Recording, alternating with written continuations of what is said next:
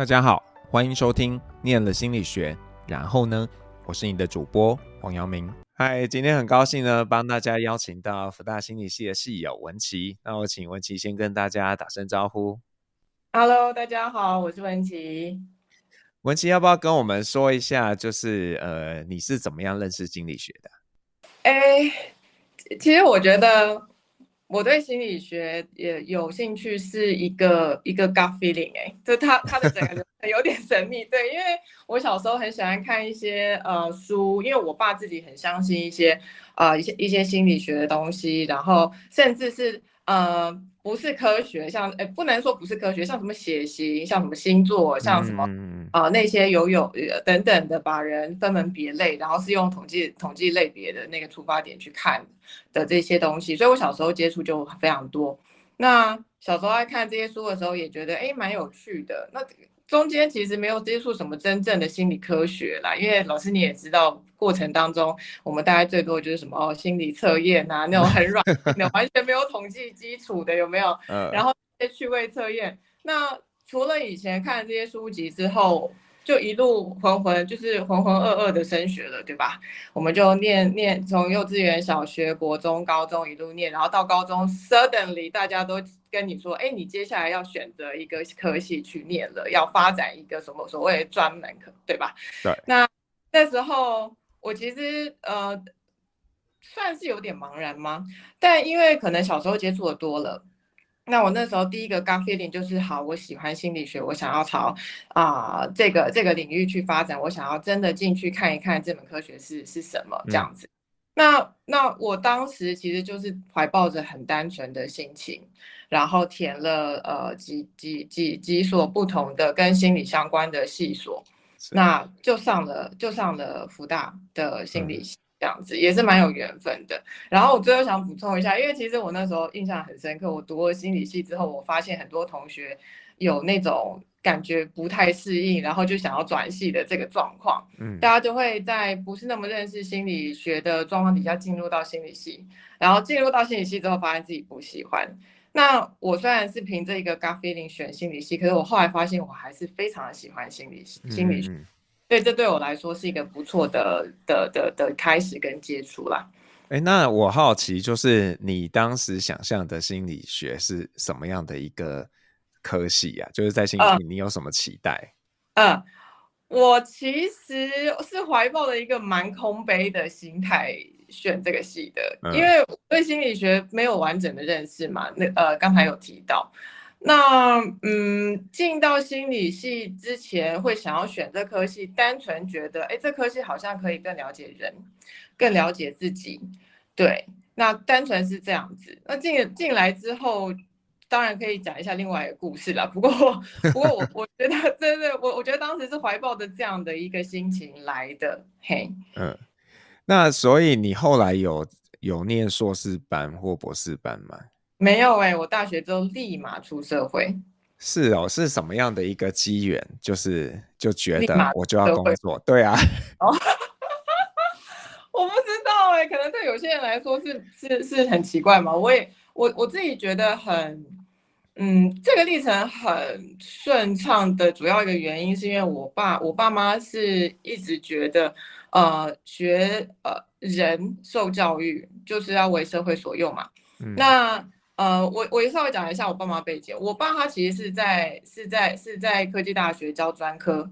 他以前啦，那现在是科技大学是大学教授这样子。他是他他主要也是也是一路念一路念到很高的学位，然后去教书，然后是机械背景，那也教出非常多呃技能全就是全球跟全国技能的冠军的那一种那种等级的教授。那我妈呢，她就是也是一路在外商工作。那他们对他们来说，他们一直给我一个观念是：既然你学东西是要为社会所用，那你就尽量跟社会有一些关系，有一些连接。那不管你是要去打工也好，或者是你要提早出社会，那你就去。如果你没有特别觉得你想要念什么样子的呃的硕士，就是科系一路念下去的话，那你要出社会也可以。所以那个时候我念完心理学，因为。我觉得辅大心理系这个很特别的科系，这个我之后也可以再讲一下。它给我非常多独立、独立思考跟判断的一些一些环境，所以我那时候念到大四，我就我真心不觉得我会想要从在这台湾整个整个心理学跟心理发展的环境里面持续发展心理的那个知识，因为我自己看到台湾的心理系出来发展，如果是朝非常专精的领域去的话，其实那个路是蛮窄的。嗯。我自己认为啦，那个时候大四的时候，所以毕业之后我就觉得说，哦，那那我不如就先到社会看一看嘛。那做几份不同的工作，如果真的发现我想要继续念书，我也不是没有这个资源，我就再去念就好了，不见得一定要从大学就衔接到研究所。嗯，对。那那个时候你不会有焦虑吗？就说我要我一个 心理系毕业生，我可以做什么工作？还是你就冲吧？看有什么工作我就做什么工作。嗯，我我其实你知道高中选科系我一点都不茫然，那个 gut feeling 来的很快，你知道吗？嗯。但是大四毕业之后，我是充满了茫然，没有错。嗯。就我并没有想要去继续念书，呃，我想要出社会，但是我对社会是懵懵懂懂的。虽然我也打过一些工啦，然后我也知道我爸妈是做什么职业，但是。我那个时候仍然不确定，刚出刚毕业的我可以做什么工作。嗯，那其实那个时候很有趣，那个时候以前啦，那个那个阶段是华一零四嘛。然后在 Google 上面随意就是找一下，看看看我自己的心理学背景到底可以做什么样子的工作，这样子，嗯，嗯，我就透过呃当时的资讯啊，自己去搜寻，然后自己滑呃一零四，然后投了一些履历，那也就这样跌跌撞撞进入不同的公司。我其实在蛮多产业工作过的，对啊，可不可以就都都讲讲啊？第一份工作是什么？啊、可以可以。我我自己的背景，我我觉得还蛮有趣的，因为，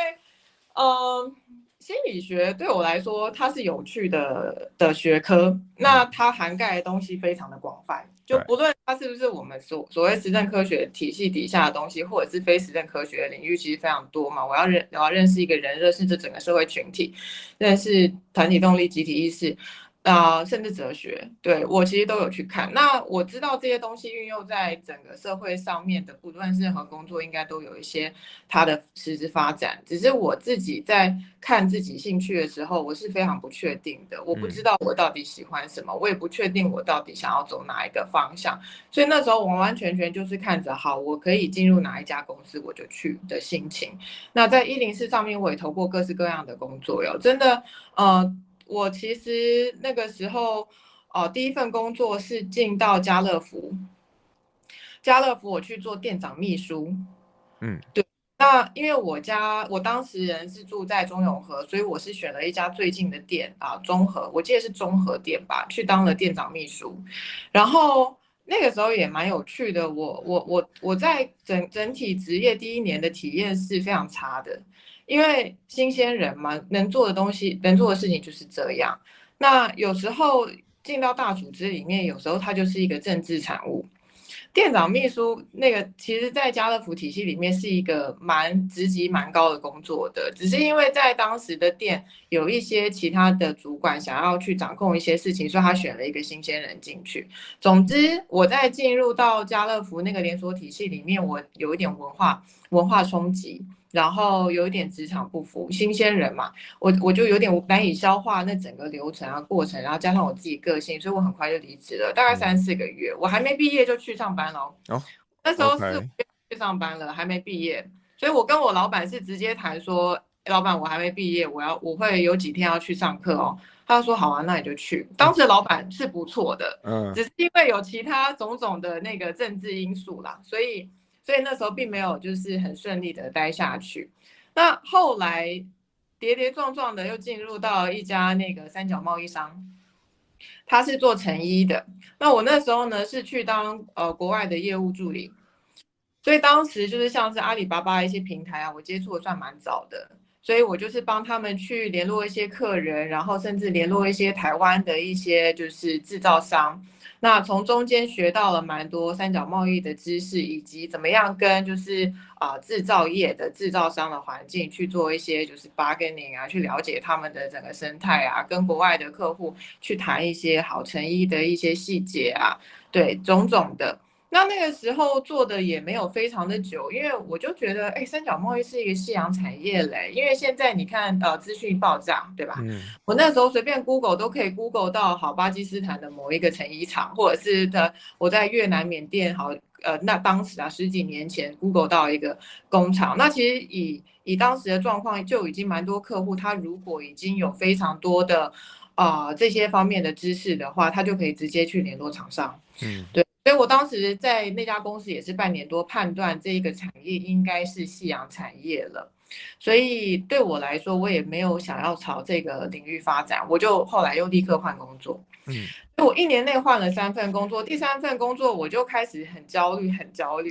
茫然，对，茫然到不适应，到呃，到判断产业的状况，到最后。一一阵茫然之后，就变得超级焦虑，觉得说啊，看我已经第三份工作了，我是不是不应该这样一一直一直换工作嘛？因为你知道，我觉得现在年轻人可能会相对对这个东西的焦虑，比十几年前的我们来的稍微好一点，因为整整个产业链的发展跟以前跟现在不太一样。但当时的我呢，就一直不断的那个时候，不断的看到有一些文章说，你不可以一年换超过三份工作呀，嗯嗯，你第三份工作应该至少要撑多久啊，什么之类的那种文章有没有？所以我就深受这些文章的荼毒之后呢，决心好好的坐下来 反思一下究竟是怎么一回事，嗯，然后对应到自己的心理背景，到底能够做什么样子的工作，是吗？老师，你知道我在大四的时候有学那个组织工商。嗯，是刘教授的课，嗯，对，那那那门课对我是有一些启发跟有一些发现的，所以那时候我就想说，哎，那至于组织工商方面的话，那我应该可以做 HR 嘛，对不对？对啊，嗯，我应该可以去顾问公司嘛，对不对？我应该可以去找一些就是跟组织管理跟就是一些就是组织发展啊、领导啊相关的这些公司领域去。去走，对吧？那所以呢，就用我的小脑袋想出了这个结论之后呢，我就开始纷纷的去看一些管顾公司的工作，看一些 HR 工作。那非常有趣的是，我当时也很顺利的进入到了一家台湾的管顾公司，它在台海大概有三五个办公室这样子。嗯，嗯。所以当时我进入到这家公司之后，也是就就这样呃懵懵懂懂、莽莽撞撞的做了大概五六年。不在那家公司，那当然做了五六年的原因，是因为我一开始真的觉得啊，妈妈的，我真的不能再换工作了。如果 我如果再换工作，人家就是我，人家就说我是大草莓，或者是嗯，你为什么要一直换工作？我我我不知道要到底要不要用你，我用了你之后，我要花那么多力气 training 之后，你可能三五个月又离职。所以我在广告公司单纯一开始待下来的原因，是因为我逼迫自己不能再换工作。嗯、那他的这个这个心境的转折，也让我在管顾业待了这么久的前面一年蛮痛苦的，因为我觉得出社会，啊、呃，我觉得可能是自己的价值观了，当时就。我很无法就是适应职场环境，因为他从一个自由的状阶段，因为大学总是很自由嘛，大家大学就是一个放飞自我的状况，好不容易从十多年、十八年、十八年来被父母、被老师、被各种社会架构框限住的状况，好像有了一些自由，我可以自主做一些决定的阶段，所以大学其实是。蛮自由的，尤其我觉得心理系又是一个给大家相当多自我发展空间，跟彼此可以探讨很多不同的主题议题呃人生课题，或者是一些真的去认识心理科学的一个环境。嗯，到整个职场，我就超不超不适应的，就从一个放飞自我状况到朝九晚五，好，甚至朝九晚六七八，有没有？的。阶段，然后我必须要去真的很呃顺从于可能我的主管、我的老板、我的这些 consultant 的一些东西，那去适应大家。所以当时的我非常的不适应。可是后来我发现，嗯，其实真的深入到工作本质，啊、我是有能力去完成许多不同的 task 的。而且我完成的的的程度也不算太差，我大部分完成的状况都不错。那完成状况不错，我一路就从那家管顾公司，从一般的就是做小专案，然后从后来做到业务，后来做到业务主管，然后看整个台湾的市场这样子。那一路发展，其实下来也算是有我自己，我当时几个老板的。他是我的贵人啦，呃，帮助包含他教了我非常多，像是啊、呃，组织管理真正的落地在江湖里面，好，各式各样对，你知道那个时候的那家公司也是呃服务非常多的百业上市贵公司，所以他我真实的到江湖里面去认识各式各样不同的行业，不管他是台湾很很很很盛很多的科技制造业、科技业，甚至是什么保险啊、什么免免税业啊，然后就是软体业啊，各式各样的，甚至零售啊，各式各样的这种行业，我真正的深入。去到不同的公司，去真正的了解他们的组织，跟他们的中高阶主管打交道，跟他们的 HR 不同的 function 打交道之后，了解了整体的台湾产业链组织生态。好，我怎我要怎么样去应对进退，然后要怎么样去提供真正适合组织的一些顾问案，好，甚至是一些他们中高阶主管的一些培训的一些历程脉络如何设计，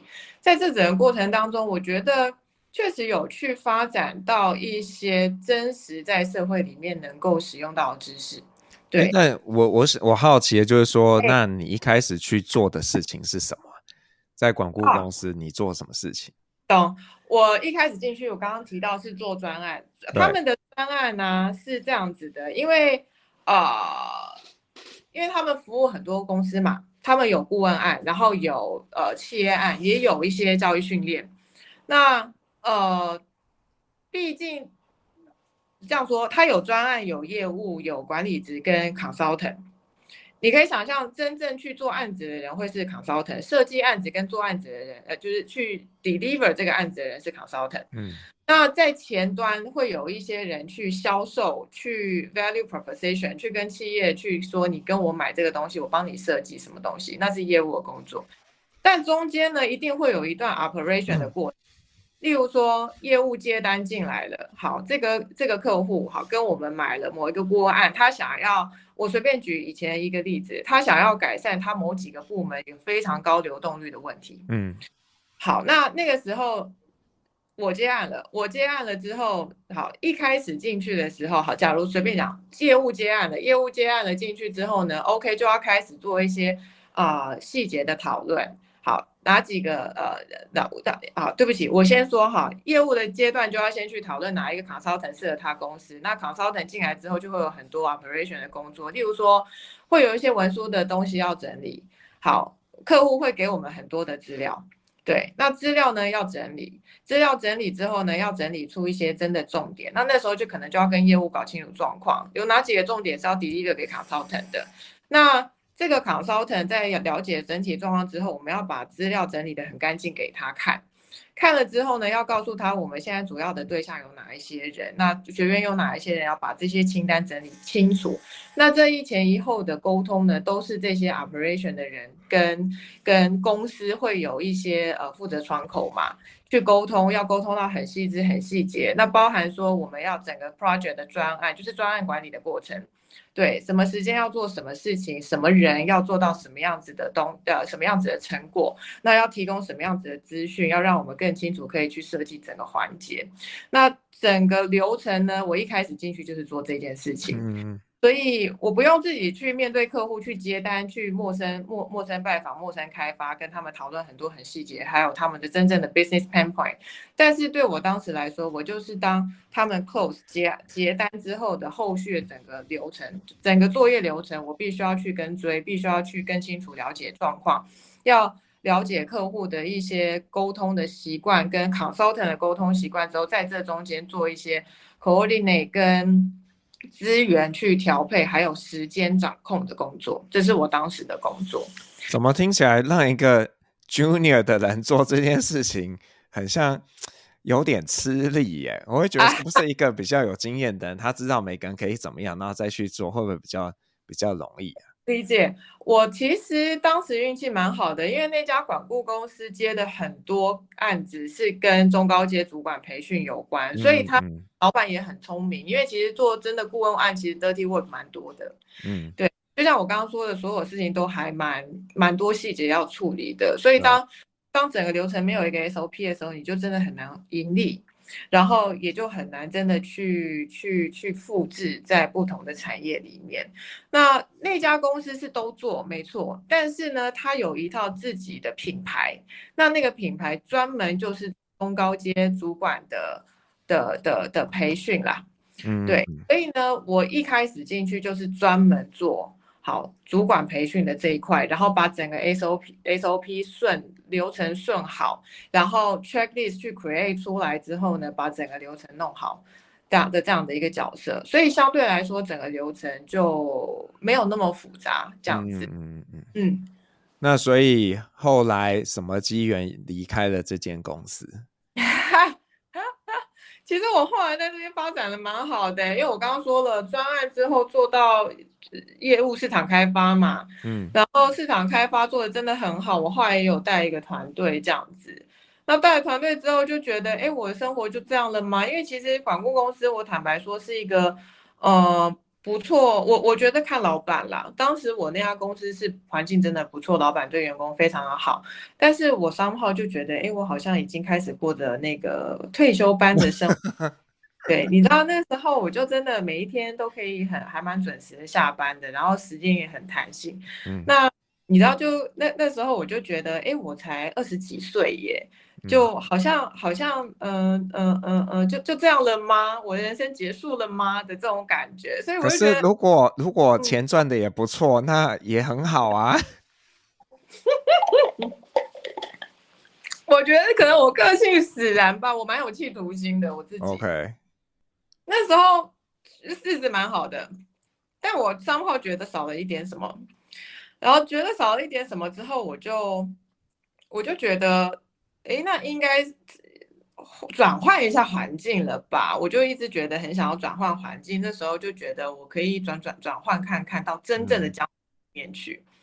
因为你知道，管顾公司毕竟我们是一个 outsider，对。我们就是一个外来的和尚，敲敲金，感觉比较厉害，有没有？所以很多老板都觉得，与其自己说教，不如请外面的人说教给他的员工走进 去。对，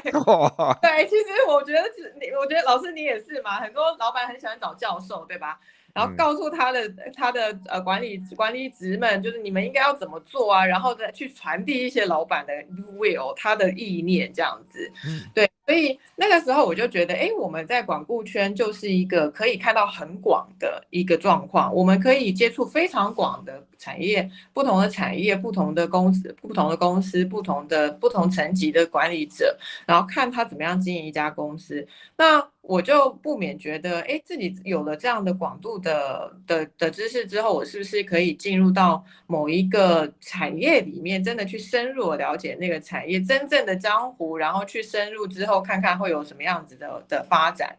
所以那时候我裸辞，裸辞的时候，其实我有个我有个 gap year 啦，我去我出玩了好几个月这样子，我去了不同的国家，然后去沉淀一下，然后。也在这中间去思考一下，我到底要走哪一块？就我觉得我是这样啦，因为我个性是是蛮目标导向的，所以我当时很简单，我是先画了靶再去射箭。我先我先大概锁定了某几个产业之后，我再去投履历。我并不是像以前第第三份工作乱枪打鸟，然后好几个有中了就去。我是大概就。依据我已经对产业台湾整个产业链了解，去然后跟我自己在这中间的发展，觉得我还是想要做 to B 的这样的一个工作。好，然后呃，在怎么样状况底下可以让我的收入不要可以蹲低一点点，但是不要坐在地上这样子。对，所以我当时就是用这样几个条件去想说哪几个行业。是可以比较符合，我是 entry level，但是我的我各各种条件不会不会下降太多的。那也因为这样子，我锁定了几个几个产业啦，软体呃科技软软体科技业就是其中一个方向。对，因为我就我那个时候其实也是朝用用一个很空泛的概念，就想说，哎，我现在管顾院是一个毛利高的行业，因为它就是 business 做人的生意嘛。所以他卖的是人脑袋里面的东西，他基本上不会有真的零组件那种真的实体你要生产的一些成本。嗯，那我那时候就去思想思考啊，就哎，那如果这样的状况是我觉得比较好的状况，有哪几个产业适合呢？那就想到了软体。OK，软体也是一样嘛，用一些工具把我们人人脑袋里面的东西具象化，把它拉出一个界面来给给他们的 user 去用。所以这是其中一块。那当时我觉得我运气也蛮好的，我开始跟一些 hunter 打交道。嗯，对。我大概讲一下，我离开管顾业之后，我没有自己找过工作，我所有工作都是自己来的。对，嗯，我就再也不用找工作了，因为我开始跟 hunter 打交道，我因为了解呃领域生态，我了解可以啊、要用不同的方式跟不同的人打交道，所以以至于我我非常我可以就是让各种不同的人 buy in 我说的话。对，那他们在白夜状况底下，他手上有机会，他就会跑来找我，问我看看要有没有兴趣去面试。所以我我面试过非常多不同的公司，我硬做硬体的我也面试过，做精品的我也面试过，做做做什么啊？忘记了，做类似的啊是做 survey 的，做调查研调研的那个 research 的 company 我也去面试过。那后来面试了一圈之后，我发现，哎呀，要转行果然还是有一点难度，对吧？就他会觉得你已经有一点工作经验了，但是你想要转行，也不确定呃到底有没有办法成。那他可能有自己预设在 recruiting HR 或者是他们的他们的使用单位在想说要只要雇这个人的时候，他会有一些基本的认知。好，那我就发现哦，他确实有一些阻力，但也没有关系，所以。我中间陆陆续续也到了好多家不同公司上班，我在城邦也上班过，我甚至在一家情趣用品店、情趣卖就情趣用品的那个进口商也也上班过，好多不同的公司。后来发现，哎，我是不是能够 combine 我之前所学的，我自己心理背景，然后我在管顾圈发展了，我非常知道怎么样跟 HR 跟中高阶主管打交道，嗯。所以那个时候呢，冥冥之中我有这个想法了之后呢，很有趣的，就一家做 HR 的软体公司自己联络了我。对，联络了我之后呢，我确实也就从做 HR 系统的这个角度进入到了软体圈。那进去之后，也就是开始一样嘛，跟 HR 打交道，只是我是从卖顾问案好到卖系统。让他们做流程优化，好，让他们管理资料这样子，所以一路就从做 HR 的软体系统呢，进入到软体业之后呢，我就被一些就是大外商看看到，然后我就进入到像 SAP 这种全全球第三大的软体公司，我就也是透过 Hunter 跟里面认识的一些人，然后进到 SAP，但也很有趣的，我从做 HR 就。开始慢慢的，我看市场，我觉得，哎，CRM 跟资料管理，好，data data data mining data analytics 跟 SaaS 这个东西，我觉得是有有市场有发展的。所以我进 SAP 呢，我就是去帮他们卖 cloud，然后卖一些跟 CRM 有关的，然后跟 marketing 有关的，跟 service 跟 customer in 就是 experience 有关的 solution。那一路一路这样进来，我我后来进到了几家欧洲商，就是做。做做那个行销科技的，那也都是 unicorn 等级，都是独角兽。它就是因为因为行销科技领域啊的发展时间非常长，的不能说非常长，大概就是这十年吧，爆炸性的成长。那每一年大概都是用倍数的那种新创公司在做，就行销科技的这一块是用倍数的。的的的状况成长的，五年前可能只有可能几千家，现在呢已经上万家了，一万多家，所以每一年每一年的成长成长的比例是非常的快的。那这整个市场呢，我其实在进入到 SAP 的时候，我就有看到它还是有无限可能的发展，因为以前 legacy 太多了，产业链很多很传统产业链的发展。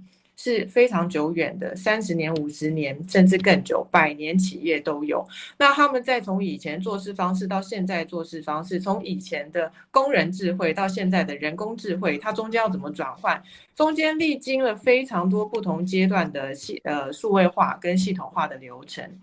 那这个过程当中，我自己看到在行销科技领域里面还没有所谓的一个 best practice 出现，因为科技，因为我们在做一些行销手段，就像我随便举例，我们自己都是消费者，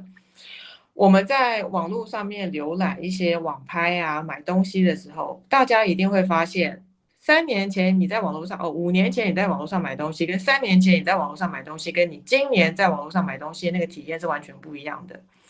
所以，其实我觉得大家在。呃，人的购消费行为啊，跟购物行为，甚至是因为 COVID，大家在所有的一些人与人之间的互动行为的转变上面，因为一些市场的变迁，因为一些疾病好，或者是一些天灾人祸的变迁，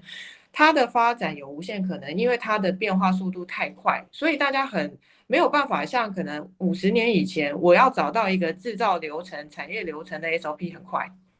我的制程要 SOP 化很快，那我只需要在这制程里面怎么样去看到一个一个技术，它可以发展成专利，然后它可以让更多这个产业的其他公司、其他啊、呃、制造厂商获利，好，它是稳定的，对吧？但是科技行业我自己看到，因为它的变迁迭代速度太快，所以它在发展的爆炸性程度会非常的高。但缺点就是像最近很多软体公司在 lay off 啦，大家都在在裁员，因为呢，COVID 的过程当中没有受到影响，他们大量的请了新的员工进去。但是 COVID 最近 pandemic 快结束了之后，发现，哎，我好像用不到那么多。对，所以我想要表达的是，我当时看到，呃，这个行业是有它的一个呃趋势性，跟有一些先驱技术在里面的，所以我选择进入到这个行业里面来。那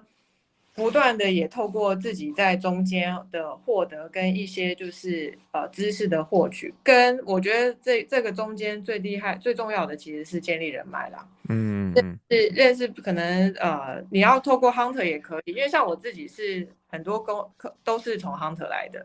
那 hunter 有一个很重要的就是我以以以前刚出社会是用一零四，我后来呢都是直接用 LinkedIn。嗯。对，我直接我全部都是在 LinkedIn 上面把我的 profile 整齐整齐化，然后把它丰富化，然后呢，我会比较 proactive 的去看一些不同人的 profile，我会去追踪上面的一些 page，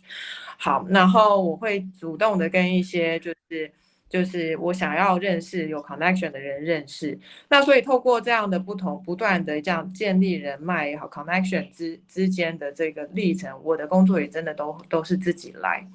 对，所以我觉得这一块蛮重要的，包含我现在做的这一份也是，嗯，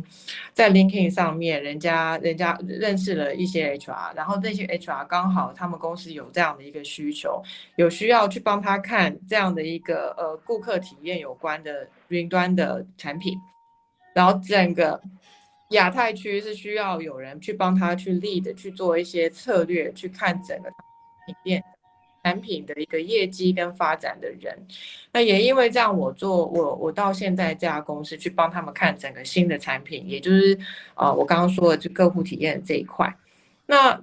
我我觉得就是这样跌跌撞撞到目前这个阶段，so far 对我来说是一段蛮离奇的过程，但也是蛮有趣的啦。哎，那我好奇就是说，你怎么定位你现在自己的就是？我如果要给你一个 job title，这是什么？因为我听起来我不是很确定，因为听起来又有点像业务，可是又又不是。对，我，我其实现在在这家公司挂的是 expert，Okay. 他没有的职称，因为基本上我不太需要在台湾去面对到客户。嗯，我现在在这家公司挂 expert，然后这个这个他们定义的是比较专业职。专业职的职类，那这个专业职类有点像是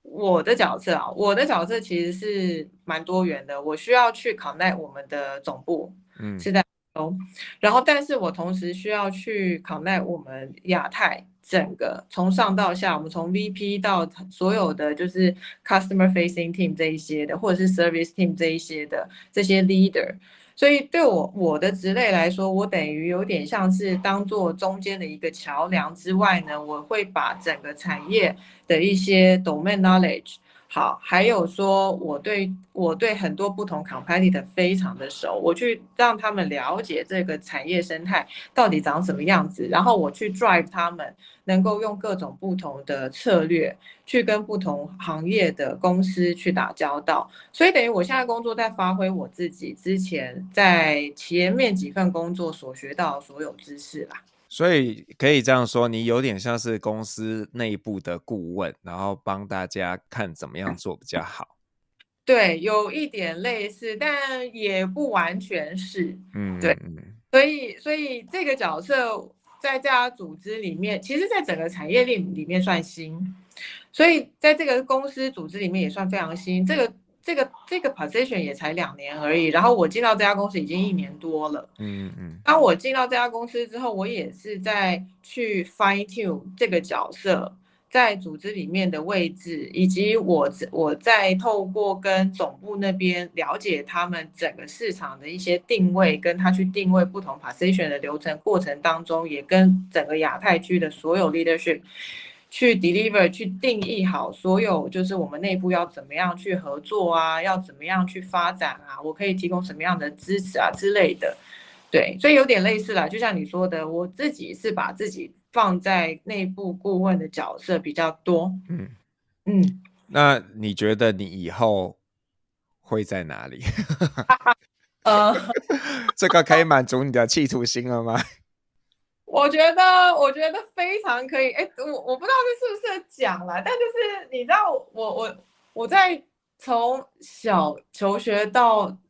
心理系的过程当中，我觉得心理系帮助我非常多。嗯。的一个东西是是这独立思考，我刚刚有提到的，尤其是思辨，因为我对辅大心理系最最大的就是印象最深刻的地方，是我感觉我每天都在跟同学跟老师吵架。我我不知道有没有老师现在辅大心理系的氛围还还是不是一样啦，但是那个时候我就觉得哇，我好像每一天都在都在听大家吵架，然后大家在表达自己不同的。意见，然后再分享自己的价值观、信念跟对这个这个科学是老师口中所说出来的东西的想法，跟我接下来要怎么样完成我们的报告嘛？哈，就所有的这样的流程，那我觉得这真的是一段既痛苦又有趣的历程。嗯，因为我觉得可能也是我的个性，加上整个台湾的教育体系的我还有文化吧，大家其实不太喜欢直接冲突嘛。是。可是，在心理系里面，这件事情是完全就是不是完全没有这文化东西撇除不了。但是在心理系里面，这件事情是就是你可以彰显你自己的想法，是被鼓励的吧？所以慢慢慢慢从大一不太敢讲，到大二大家开始去调整那个要讲不讲，开始吵架那个历程，到大三大四稍微获得一个平衡的过程当中，我觉得蛮有趣的，就是。我我开始发现，哎，其实真的大家的想法是完全不一样的。嗯、是。那如何从从异中求同，我觉得是一个最困难的事情。因为大学，我觉得大学那个时候还没有一个智慧可以去做这件事情，是因为我们才刚开始被鼓励，真的去表达我们自我。对，可是呢，因为每一个人又带着自己的人生包袱、跟人生课题、跟原生家庭的一些教育的脉络，所以其实并不是真的在大学阶段就可以真的有所突破，跟真的自我探索到位。对，所以我我觉得你说问我未来这件事情，坦白说，我的求职过程虽然我刚刚讲的很顺遂，对不对？好像很厉害，好像做什么事都可以，但我每天过得非常痛苦。怎么说？对，我有一个 confession 在这里，你知道吗？就是我我觉得我每天过得非常痛苦。那过非常痛苦的过程当中，究竟是为什么让我一直转换工作？也是因为我每天都在痛苦当中。我好像可以在每一份工作里面做到某一个表现，做到某一个平衡，也也也也有足够资源跟足够运气去吸引很多贵人帮助我。但是我每天都过得非常的不开心。所以在透过不断转换的过程当中，我也觉得，我觉得我是不断在，呃，不断在证明自我过程当中，我不断在探索我究竟是谁。对，那我觉得在探索我究竟是谁的过程当中，这件事情是非常有趣的是，是我觉得是心理科学没办法真正帮助到我的地方。我可以透过看一些书，有没有？啊、呃，或但应该说，这不是心理科学理论可以帮助我的啦。嗯嗯，对。如果只是单纯去看那个理论，我可能可以理解哦，这个理论在讲什么，那个理论在讲什么。但真正要去看到我是谁，跟真的去丢掉，说丢掉好了，我我人生中过多的包袱的时候，呃，我反而是透过非常多其他的方式，例如说，它已经不是真正的所谓实证科学，我们在心理系可以学到的东西，例如说冥想，例如说很多身心领域其他的东西，嗯，对。那你说未来的发展，就是因为，嗯，我自己在透过去认清我是谁这件事情，我想要去追寻的是，我找到真正我每天醒过来可以让我觉得我接下来要做的这些事情都超有意义的，我真的每一天都很有动力的去生活的这一种这个东西。但我目前还在找啦，我也不，我我也不瞒你说，我我每天仍然是活在不能说痛苦了。如果以前痛苦指数是一百。我现在的痛苦指数大概已经降到四十了，Okay. 我觉得是很大的进步。对，对我来说，我不会去跟别人比较，但我至少跟自己的痛苦指数比较。对，那我仍然的去想办法做好我现在的工作。好，那我仍然想办法去做好，做做好我每一天去去生活，然后去自我探索。那未来是什么呢？我现在是有一个蛮蛮明确的东西的，是我觉得我之后会自己创造我想要的的的工作，嗯，所以不会再去为任何一个人打工工作，而是我自己会去说创业也好，说去创造我自己的的的的未来职涯也好。所以现在我是朝这个方向去发展的，所以对我来说，我也是。呃，建立人脉嘛，我以前知道去跟 hunter 建立关系，去跟很多不同的产业的人去有一些 connection。那现在的我就是，我想要去挖掘真正的我是谁的时候，我也在我自己的兴趣领域里面去认识我想要认识不同的人跟老师。嗯，透过真正了解我是谁，跟我觉得我自己的使命是什么，去发展我未来的职业。这可能应该是三年，我认为三年内会发生。现在看起来。对啊，所以至于你说要具体做什么，我觉得等成熟一点，我可能有机会再跟大家分享这样子。好啊，那那你会给那些就是说对觉得自己想念心理学的，比方说高中生，嗯、或者是现在正在念心理学的大学生，你会给他们什么建议啊？我觉得啊，我觉得要分开给建议。哦，好，好，我先给大学生，我大学生已经进到公，已经进到心理心理系了嘛，在。心灵领域里面，我我觉得是这样的，对我来讲非常简单。如果你发现你喜欢他，就好好的跟他每一天每一天相处，不要不要浪费时间。我的浪费时间是指，因为我觉得我大学浪费了很多时间，对，就是因为放飞自我过程非常的爽，就是 然后 心理系的老师们会真的非常强迫你啦。那个时候，对，所以我我我我也是会翘课的那种学生。然后我在心理系，心理哎，我当时是新测试的管系系管员。馆长嘛？管员？呃，我不是馆长，我是管员。嗯、我在。